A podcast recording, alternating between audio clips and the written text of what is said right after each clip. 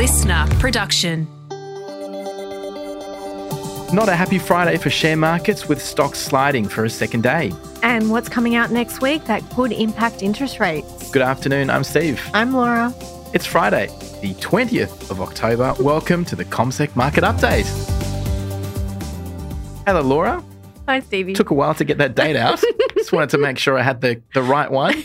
Wasn't saying the wrong day and date. It was even it more comical watching you and your facial expressions. Well, unfortunately, that's where the, the funny part of the podcast Ends. ends, Mm. and the sad part begins because the market really struggled today. 1.1% lower overall. Two straight days we've had very heavy declines on markets. Very, very heavy. And that's led us to be on track to have our worst week in a month. Mm, so I had we, to whisper it because I'm did. scared to say it out loud. I guess it gets worse on Monday, I guess. Yeah. But look, we hit a two week low. We got very close to cracking that 11 month low that we briefly hit at the start of October. We did bounce off the lows of the day because at one stage our market was down almost 1.5% and then recovered in the final three hours of trade. So keep that in mind. But overall, a Not pretty challenging week. Yeah, not by much. and it Definitely was- not by much. so we'll look at some of the drivers for the week maybe a bit later, but there have been a lot of things, moving parts and reasons why the market has fallen back so much. But perhaps we should touch on how sectors have done today firstly. Just before we jump into sectors, I do want to mention that we are still below 7,000 points for the second day in a row. So we did touch there last week. I think we were there for about a week in total. Then we jumped above 7,000 and now we've been back below for two straight sessions. But in terms of sector performance today, 10 of the 11 sectors are declining. We're only seeing energy stocks really lifting and not by too much. They're up by currently 0.4%. But what's really weighing on the market is the miners and also the banks because they do make up such a large portion of the ASX 200 index together, about half of it actually. Yeah, so let's take a look at the week overall. I think at the top of the list, or at least one of the main things happening, was the focus on bond yields, concerns about higher rates as well, because in the US, the 10 year Treasury yield, which we don't speak about very often in No. the afternoon podcast, actually hit a fresh 16 year high. And that's important for borrowing cost. It makes things more expensive for businesses to borrow and consumers as well, but also can make bonds more attractive for some investors because their bond yields over there, the 10 years, have hit 5% in the United States for the first time in a while. So that certainly has been one driver. What else do you think has been key this week? Stronger than expected data out of the US, Mm. just showing that its economy is still very strong, very resilient. Even though we've had all of this monetary policy tightening, it still hasn't been enough Mm. to cool its economy. Mm, exactly. So we had updates on the American property market, on retail spending as well. As you say, that's been quite robust. We've also had, of course, the escalating conflict in Gaza, which has created you know certain movements in markets, especially when it comes to oil. Oil prices have been lifting, and that's part of the reason why energy stocks have been standouts, including today. And then also gold prices have been on the way up, and we've had a number of major gold producers really standing out. And of course, at home here, we had the minutes from the Reserve Bank board earlier in the week, and that surprising drop in the Aussie jobless rate. Exactly. And that was at 3.6% when we were Mm. expecting to see it at 3.7%. There was that unexpected drop in jobs added, though 6,700 instead of the 20,000 that we thought we were going to get. So it was a little bit of a mixed job Mm-hmm. report. But I guess all eyes will now shift to next week, which will be those key quarterly inflation figures, which we'll get to at the end of this podcast. But yeah, those are the main things. Also, the data out of China that also impacted our market Correct. this week, but more in a positive tone because it was a little bit better than we expected. So let's look at stocks because there are a few to get through. Liontown received a lot of attention today. This is a lithium group. It came back online for the first time this week. So it's been a, in a trading halt and suspended for the past four days. 32% lower when it came back on the market. And this is because the world's largest lithium company, the US group Albemarle, walked away from its $6.6 billion takeover for the company over the past week.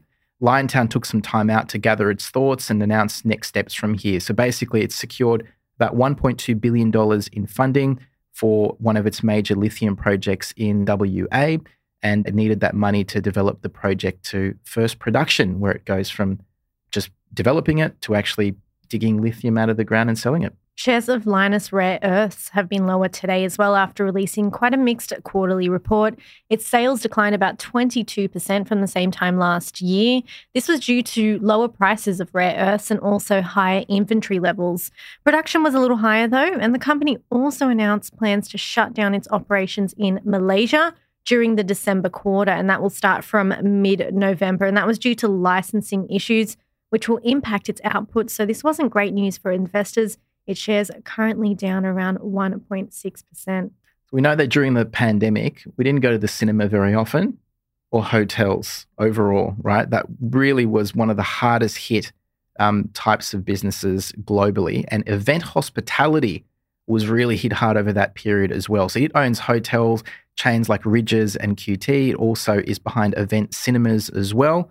And today it came out and uh, with an update and said it's expecting record quarter, a record quarter of profits over the past three months. So its shares 2.4% higher. I just wanted to mention Newcrest as well. Even though the gold miners were a bit of a bright spot today, Newcrest shares actually fell ahead of them delisting next Thursday, the 26th of October, which is, of course, due to the $26 billion takeover by Canadian gold miner Newmont. So the last piece of the puzzle was getting approval from the Australian Federal Court and lodging that approval with ASIC, and that was done earlier this week. So eligible Newcrest shareholders got $1.10 US paid out in the form of a special dividend on Wednesday, and they'll receive 0.4 shares in Newmont for every Newcrest share they held, but still, Newcrest shares were down today. BlueScope Steel managing to lift slightly today. And this was interesting because it actually warned that its profits are probably going to be a little lower than it previously thought. It blamed this on lower steel prices in the United States. Keep in mind that even though it rose about 0.9% today, it's had a pretty rough couple of days heading into today. So it's still down about 4% this week. Insignia Financial shares declined after announcing its CEO will step down early next year after 20 years with the company. So they ended up being the second worst performer, down almost 13% behind Liontown. And Paladin, the uranium miner, up a good 3.1% today. It basically said that it's making progress on reopening a mine in Namibia and that it's on budget and on time as well. So let's look ahead. Before we do, though, I just want to mention the market is shut now. We mm-hmm. declined by 81 points, 1.2% to 6,900 points. Yeah, and this means over the week down 150 points or 2.1% for the ASX 200. So quite a challenging one and the worst week we've had since around mid September. So yeah. not great. So let's look forward to tonight because there are a few things to watch, but really next week's going to be much busier, isn't it? We've got American Express, SLB, they'll both be out with some quarterly earnings and really no economic data of note tonight. No, nothing of note tonight, but next week is going to be a really busy one. So here in Australia, we'll get that quarterly inflation data coming mm. out. That's really going to be crucial.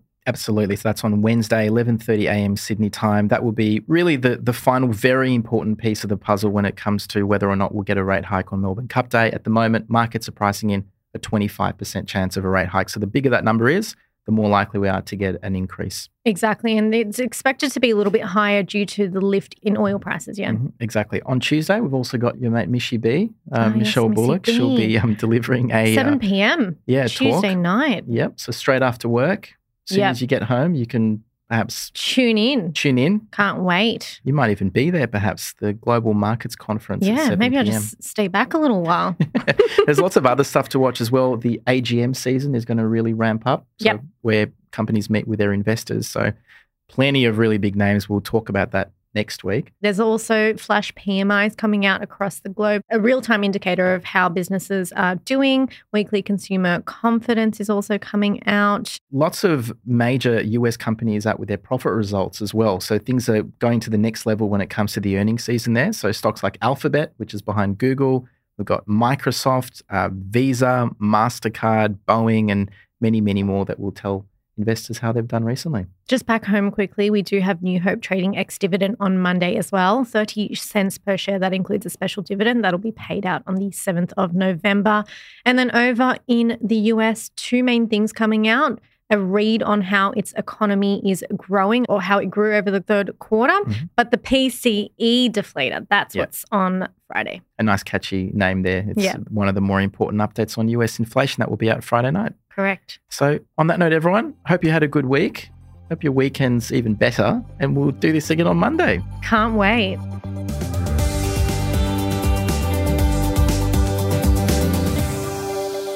This podcast is prepared, approved, and distributed in Australia by Commonwealth Securities Limited, ABN 60067254399 AFSL 238814.